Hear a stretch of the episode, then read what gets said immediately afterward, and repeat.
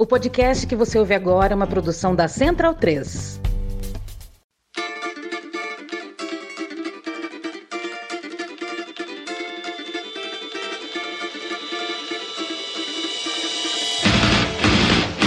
Olá, ouvintes da Central 3. Sejam bem-vindos. Eu sou Fernanda Castro e esse é o seu primeiro Lado B Notícias de 2022, o semanário de notícias do Lado B do Rio, com temas que precisam de uma atenção maior, mas de forma mais objetiva. Para ouvir debates de maneira mais profunda, continue ligados no nosso programa de sexta.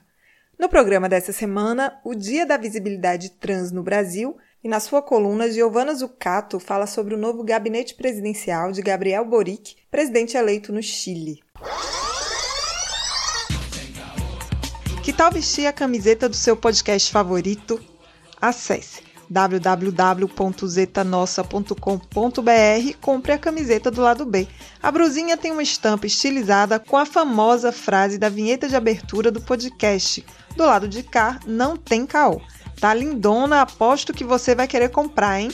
E tem mais. A Zeta Nossa também oferece uma mamatinha para o nosso ouvinte. 15% de desconto nas compras no site usando o cupom lado B15. Vai lá em www.zetanossa.com.br, vê as estampas lindonas e compre a sua camiseta do lado B. Aproveite e siga Zetanossa no Twitter e no Instagram.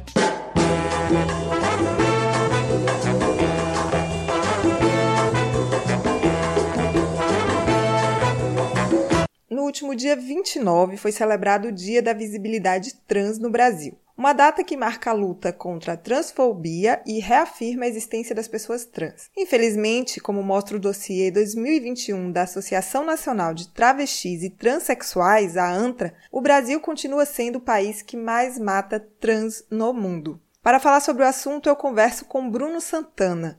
Bruno ele é licenciado em Educação Física pela Universidade Estadual de Feira de Santana, pós-graduando em Gênero, Diversidade e Direitos Humanos pela Universidade da Integração Internacional Lusofonia Afro-Brasileira Unilab, professor, pesquisador, poeta, escritor, umbandista e transativista negro, pelos coletivos de Trans Pra Frente e Trans Batucada. São coletivos de Salvador. Pesquisa e escreve sobre transgeneridade, educação e transmasculinidades negras. Idealizador do arquivo chamado Transencruzilhadas da Memória, um arquivo digital criado para registrar, preservar e visibilizar as memórias e histórias de homens trans e pessoas transmasculinas negras brasileiras. É também um dos organizadores e autores do livro Transmasculinidades Negras Brasileiras, narrativas plurais em primeira pessoa, que é o primeiro livro que se tem registro que reúne narrativas de homens trans e pessoas transmasculinas negras enquanto protagonistas de sua história.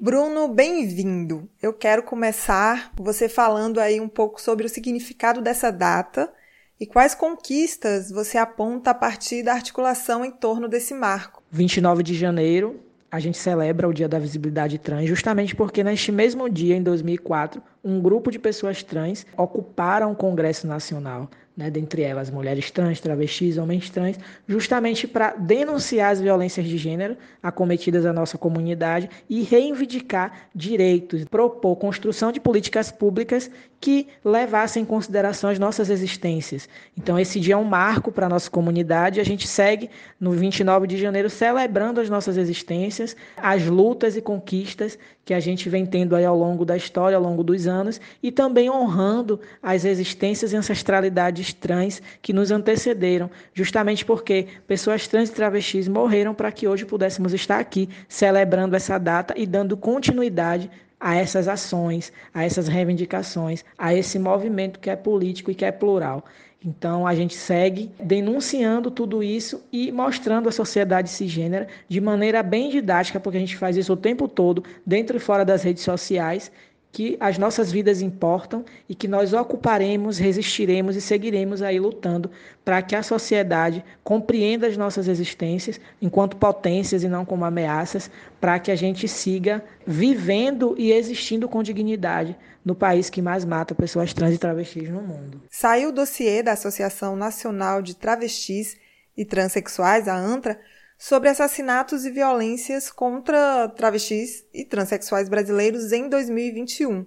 E o Brasil segue aí sendo o país que mais mata pessoas trans no mundo. Quais barreiras você acredita que precisam ser rompidas para mudar esse cenário? A ANTRA, que é a Associação Nacional de Travestis e Transsexuais, todos os anos constrói um dossiê, apresenta para a sociedade um dossiê que vai mostrar né, os assassinatos e as violências contra pessoas trans e travestis no Brasil.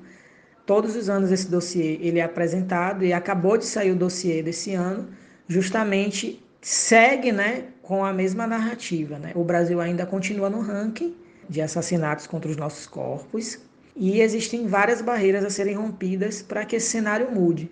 A estrutura social ela é pensada e ela se alimenta de desigualdades e por isso ela vai o tempo inteiro marginalizar e excluir as dissidências, né, as vulnerabilidades, os corpos que são subalternos e nossa população, a população trans, está inserida nesse lugar de vulnerabilidade.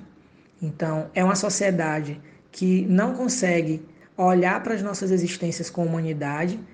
O tempo inteiro a gente tem as nossas vidas excluídas, invisibilizadas, exterminadas, e o, o relatório vai, vai apontar isso a partir das violências que nós sofremos né? Mesmo dentro de um cenário de pandemia, os índices eles continuam alarmantes, né? A nossa expectativa de vida ainda continua de 35 anos, a gente ainda segue ocupando o mesmo lugar dentro dos cenários de violência.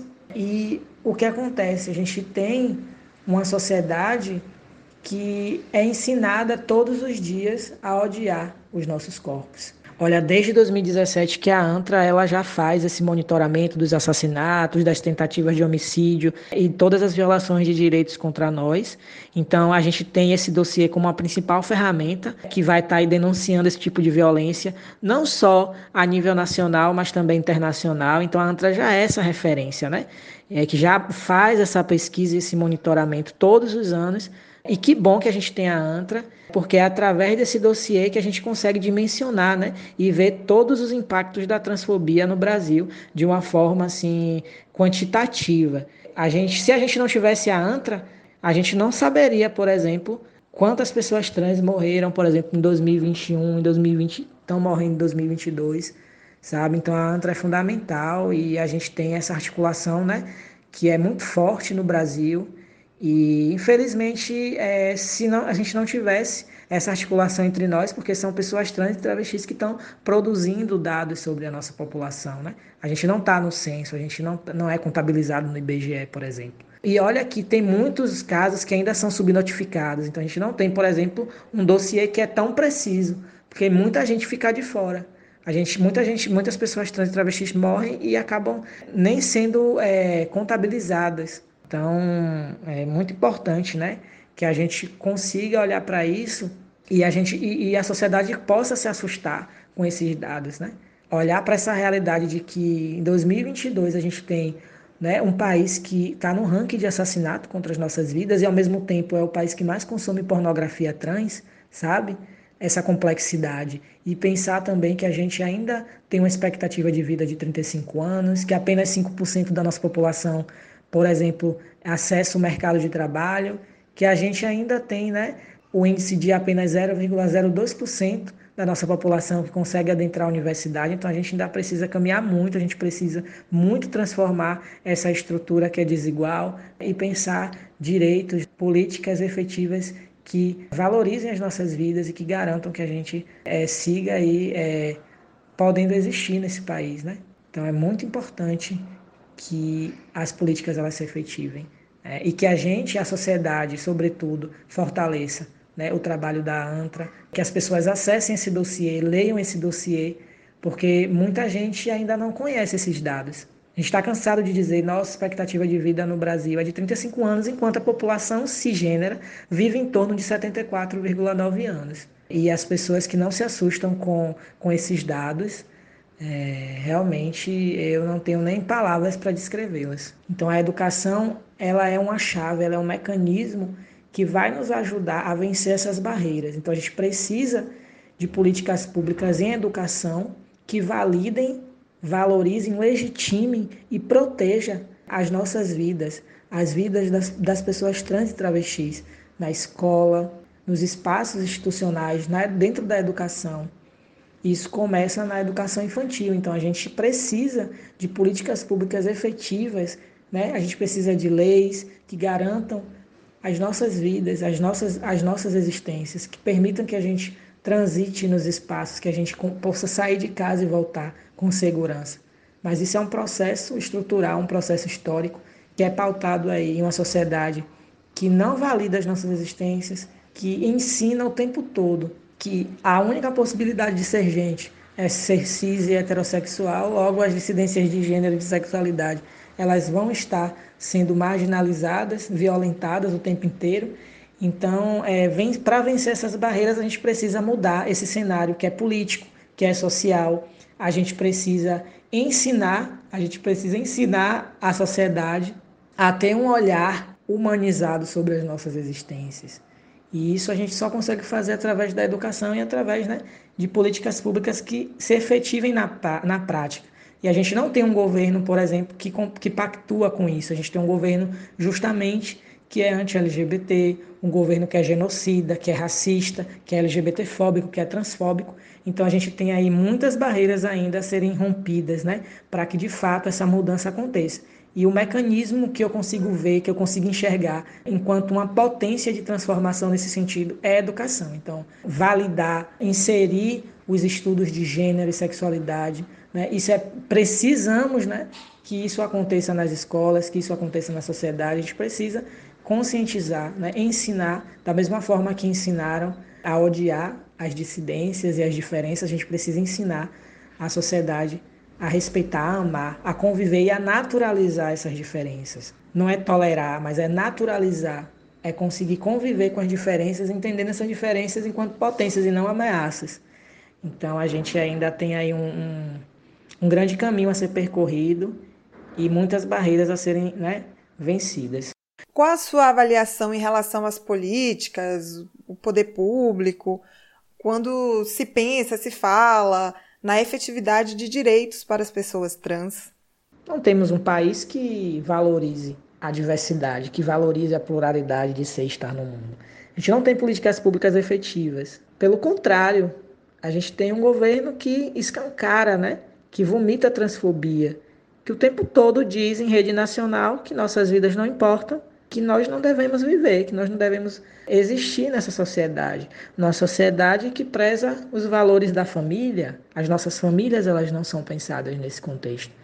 Então a gente não tem, por exemplo, um governo que vá aprovar a lei de identidade de gênero no Brasil.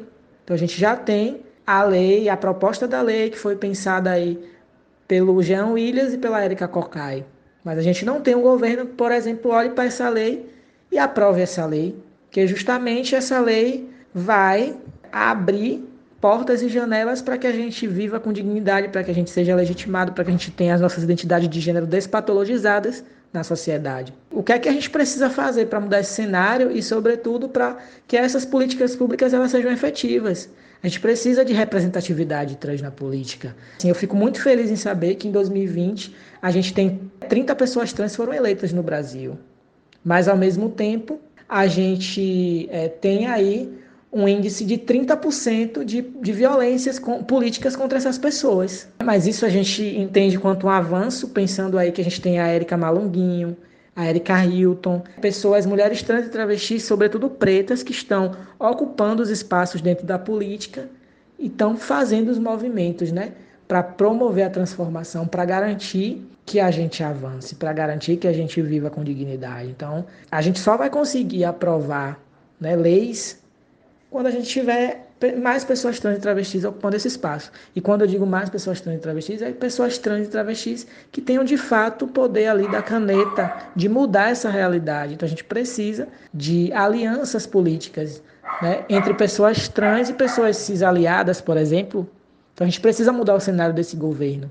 A gente precisa destruir né, esse sistema que insiste em nos exterminar e, no, e nos desumanizar. A gente precisa investir nisso, a gente precisa construir ainda mais redes políticas, articulações políticas entre nós, entre pessoas trans, para conseguir avançar, para conseguir é, mudar esse cenário. Enquanto a política, o poder público estiver nas mãos de pessoas cis, brancas, né, heterossexuais transfóbicas, a gente não muda esse cenário, a gente não consegue avançar. Então a gente precisa girar essa engrenagem, a gente precisa construir mecanismos né, e articulações políticas que sejam favoráveis, que nos ajude a adentrar, a ocupar esses espaços cada vez mais e que nos ajude a é, fazer com que essas, esses projetos de lei, esses projetos de indicação, né, essas políticas públicas elas sejam né, pensadas, aprovadas e efetivadas. Né? A gente tem muito na teoria, mas na prática a gente não tem. Então, a gente tem, o Brasil né, criminaliza a LGBTfobia, mas o tempo todo pessoas LGBT estão sofrendo LGBTfobia em diversos espaços e isso o tempo inteiro né, não é validado. A gente não consegue efetivar, a gente não consegue que essas pessoas sejam punidas. Né? A gente não consegue, então a gente precisa de fato garantir que a gente estabeleça uma lei de identidade de gênero no Brasil, né? garantir que essas alianças entre pessoas trans e pessoas cisgêneras dentro da política elas se fortaleçam para que a gente consiga adentrar cada vez mais esses espaços e de fato conseguir né, pessoas aliadas que tenham aí o poder de transformar, de aprovar e de fazer com que essas políticas sejam efetivadas né, nos municípios, nos estados, no Brasil de uma maneira geral. Você lançou um livro recentemente, né? Conta um pouco do livro. É um livro que fala a partir da pluralidade e falar a partir desse lugar é a busca por um mundo livre, transformador e transformado? Bom, eu apresento para vocês o livro Transmasculinidades Negras, Narrativas Plurais em Primeira Pessoa. Sou um dos autores e organizadores desse livro, junto com meus companheiros aí, o Leonardo Peçanha e o Vécio Gonçalves, que também são dois homens trans negros, que assim como eu também são pesquisadores, né, e produzem aí narrativas e epistemologias sobre transmasculinidades. E é um livro em que a gente vai estar discutindo né, é, duas categorias centrais, que vai ser a masculinidade e a negritude, a partir das nossas perspectivas, especificidades, dos nossos olhares. Então, assim, é uma produção plural né, e, grande, e é uma grande potência. Eu acredito que esse livro ele chega justamente para mobilizar né, e problematizar a masculinidade a cisgeneridade. E a gente tem aí um livro que vai trazer à tona as narrativas transnegras, né? É, lançando luz aí às masculinidades que estão fora dos padrões cisgêneros, brancos e heterossexuais, e que ao mesmo tempo né, é, ainda são tão marginalizadas e desumanizadas.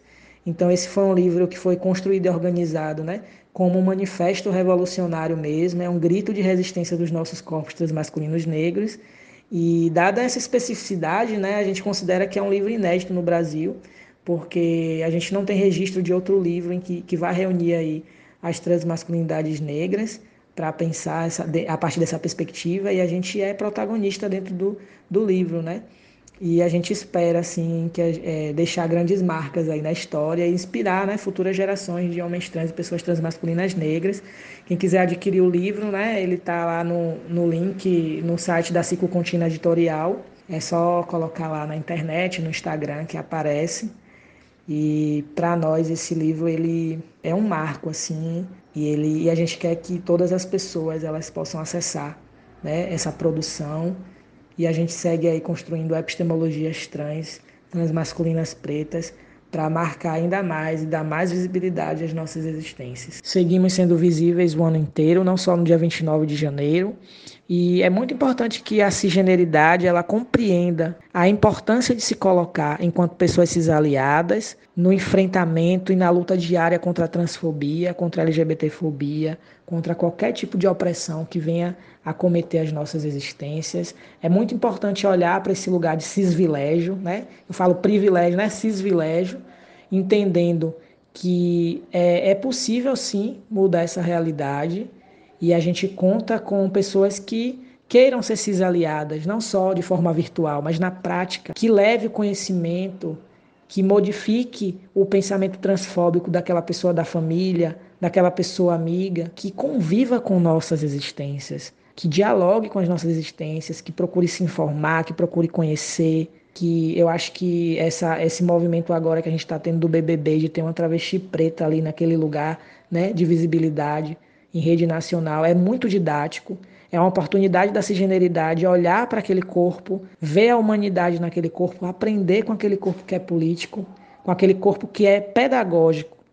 E a partir disso, né, se desconstruir todos os dias e lutar.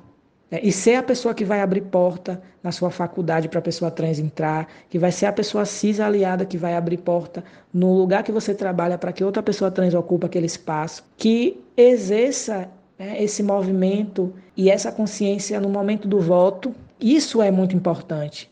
Incorpore pessoa cis, a categoria da, da, identidade de gênero cis. Então, se coloque no mundo enquanto a pessoa cis, porque quando você, em qualquer lugar que você chegar e você se colocar enquanto pessoa cis, você vai estar dizendo para aquelas pessoas que existem outras possibilidades de ser estar no mundo que não somente a sua. E é a partir disso que você abre o debate, é a partir disso que você desconstrói, que você leva conhecimento, que você vai plantando sementes. Então, a gente segue aqui na nossa luta né, nas trincheiras de luta para transformar essa realidade dentro das nossas possibilidades, mas é muito importante que a cisgeneridade também faça o seu papel, que é diário, que precisa ser um papel de responsabilidade social e, sobretudo, de reparação histórica, porque não fomos nós que né, criamos a transfobia e a gente precisa que vocês se conscientizem e modifiquem a prática de vocês. Né? Se ensinaram vocês a odiarem os nossos corpos, que vocês possam né, ensinar a respeitar as diferenças e a naturalizar as diversas formas de ser gente em todos os ambientes, em todos os lugares. Então é isso. Eu agradeço desde já a possibilidade de estar aqui levando conhecimento e eu espero que esse papo aqui tenha ajudado e ajude as pessoas aí a serem sementes, a serem multiplicadoras dessas informações, porque o conhecimento ele transforma e a gente está aqui para seguir aí, né?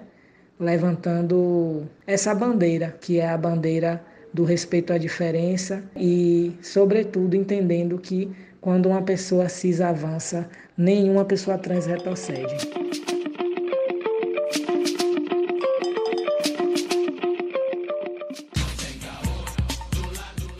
O sorteio para apoiadores e apoiadoras do lado B é um oferecimento da camisa Crítica Acesse www.camisacritica.com e confira as camisetas, bolsas, pôsteres, bandeiras e adesivos com estampas lindonas e de luta.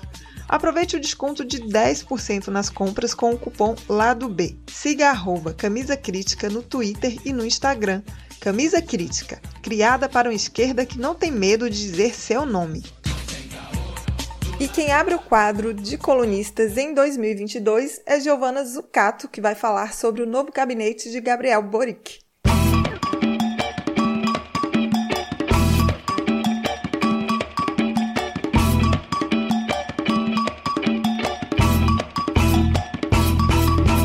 Olá, pessoal, estamos de volta com o Lado B Notícias e vamos falar muito sobre América Latina. É claro, né? O que a gente gosta de fazer.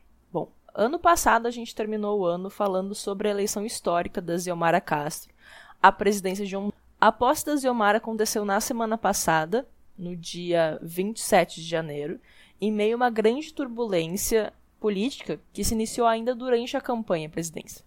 Então vamos relembrar o que rolou.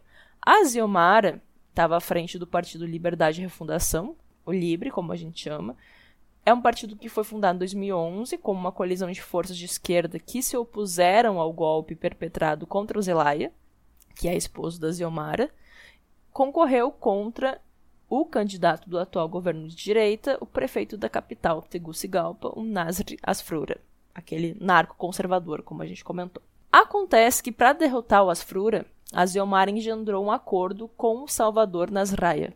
Simplesmente ninguém tem um nome simples nesse país, né?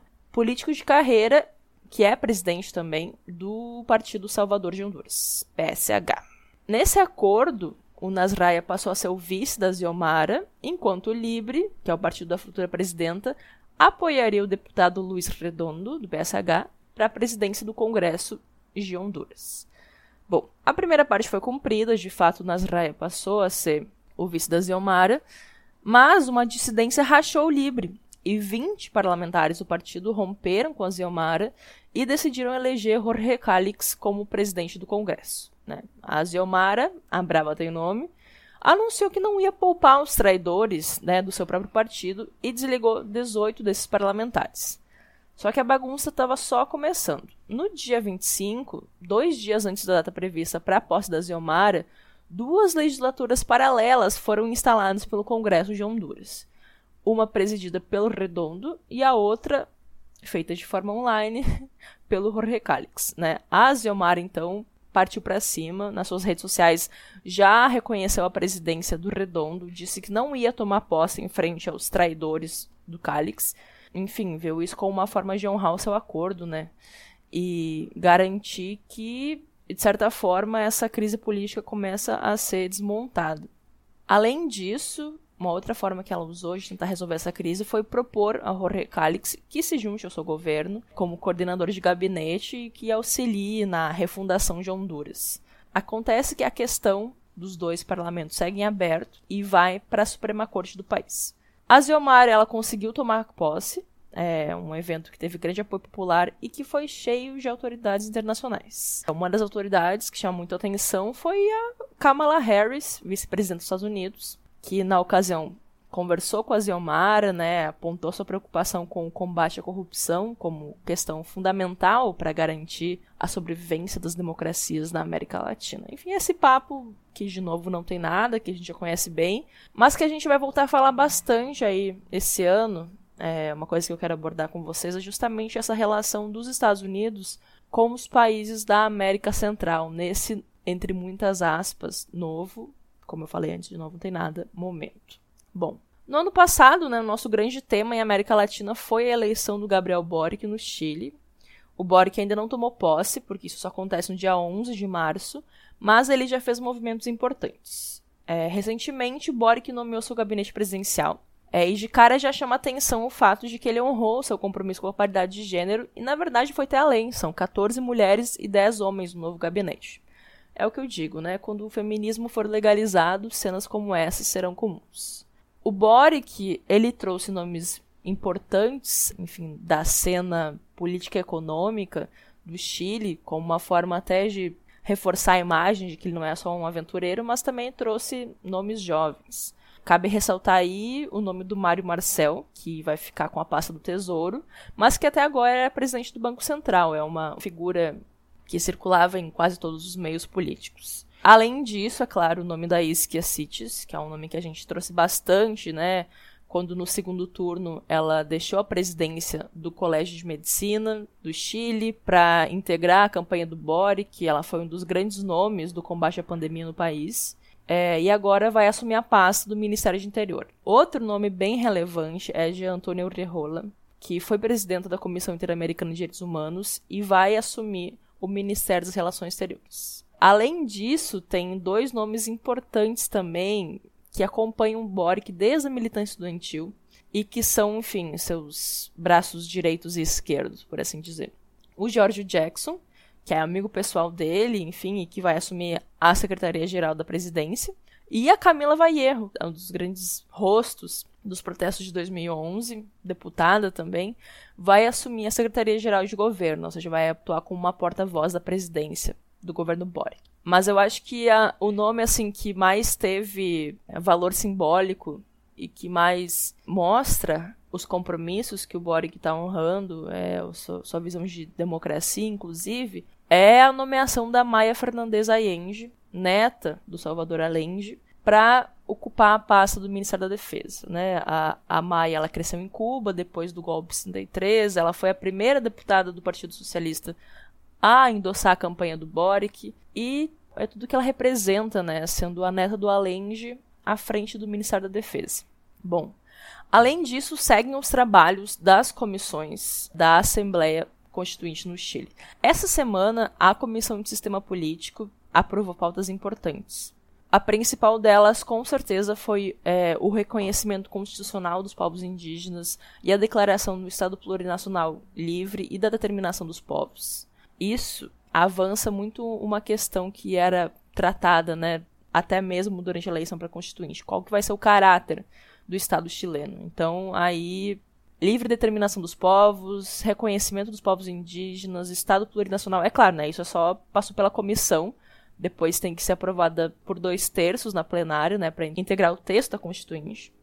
Mas é um avanço importante, já começa a dar certa forma é, ao que se pode esperar do Estado chileno caso a Constituinte seja aprovada. Ainda tem isso, então é um debate longo. Além disso, outros pontos que eu acho importante pontuar aqui para vocês, que foram aprovadas pela Comissão do Sistema Político, é a manutenção do presidencialismo, a volta do voto obrigatório e a adoção de um parlamento unicameral. Então, essas coisas elas podem vir a integrar a nova Constituição do Chile caso sejam aprovadas por dois terços do plenário e caso a Constituinte seja aprovada em plebiscito popular, certo? Mas seguimos acompanhando os trabalhos da Constituinte. Outro fato bem relevante que eu quero trazer por fim para vocês é que os nossos vizinhos argentinos anunciaram finalmente um acordo que deve ser o que vai passar a valer agora com o FMI sobre a renegociação da dívida, que provém do empréstimo de quase 45 bilhões de dólares que foi contraído pelo governo Macri em 2018. Uma das grandes questões do governo do Alberto Fernandes tem sido como conseguir pagar esse empréstimo sem quebrar ainda mais a economia argentina. Esse programa de pagamento, então, conforme foi anunciado, teria uma duração de dois anos e meio e não condicionaria as políticas econômicas do país, ou seja, não implicaria num corte abrupto de gasto público. O Martin Guzmán, que é o ministro da Economia da Argentina, ele esclareceu frente ao Congresso que foi acordada uma redução gradual do déficit fiscal, que seria 1,9% do produto interno bruto em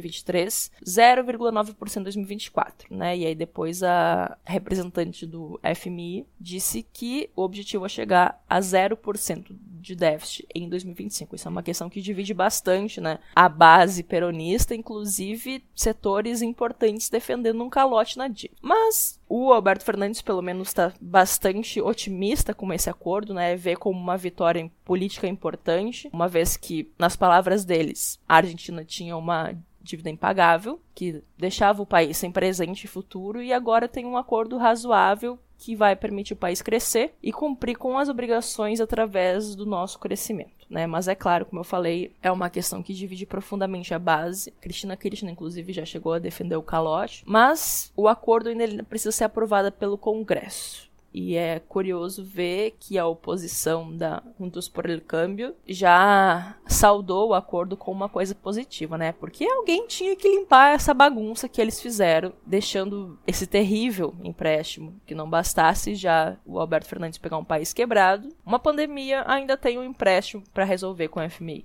Enfim, voltaremos com esse assunto também, porque é coisa que dá muito pano para manga. Esse ano, na verdade, a gente vai ter muita coisa para conversar, porque vocês sabem, melhor do que eu que a América Latina não falta tema. Nossa região é incrível, cheia de riqueza cultural, temas sociais e muita crise, né? Que região que gosta de ter crise política, crise social, crise econômica. Enfim, lembrando que 6 de fevereiro agora já tem eleições na Costa Rica, presidenciais, e em 29 de maio temos eleições importantíssimas na Colômbia. E esses temas vão integrar as nossas conversas aqui no lado B Notícias. Por hoje é isso. Espero que tenha ajudado a dar uma luz em algum dos principais temas que estão acontecendo no nosso, na nossa região. E voltamos daqui 15 dias. Abraços, amigos. O Lado B do Rio é um veículo independente financiado unicamente pelos ouvintes. Se você quer e pode nos ajudar, seja um apoiador ou apoiadora do Lado B pela Orelo. A partir de R$ reais você já colabora com a gente e, de quebra, poderá ouvir conteúdos exclusivos. O aplicativo da Aurelo é gratuito e você poderá apoiar o Lado B e os outros podcasts que quiser, mas somente via cartão de crédito, por enquanto, tá bom? Você também pode escutar e apoiar pelo navegador digitando escute.orelo.audio barra Lado B do Rio. A Aurelo é a primeira e única plataforma que remunera os produtores a cada play. Recomendamos ouvir o Lado B pela Aurelo e, para quem quer nos apoiar ou já nos apoia, dê preferência para nos apoiar pela Aurelo. Mas não se esqueça, tanto o Lado B do Rio quanto o Lado B Notícias seguem gratuitos e livres semanalmente em qualquer plataforma. As trilhas desse programa foram o Drama da Humana Manada, da banda É o Efecto, Eu Tá Vindo no Copo, de Noriel Vilela, Salvador e Apache, da banda Ifar Afrobeat. Fique ligado no nosso programa de sexta e até semana que vem.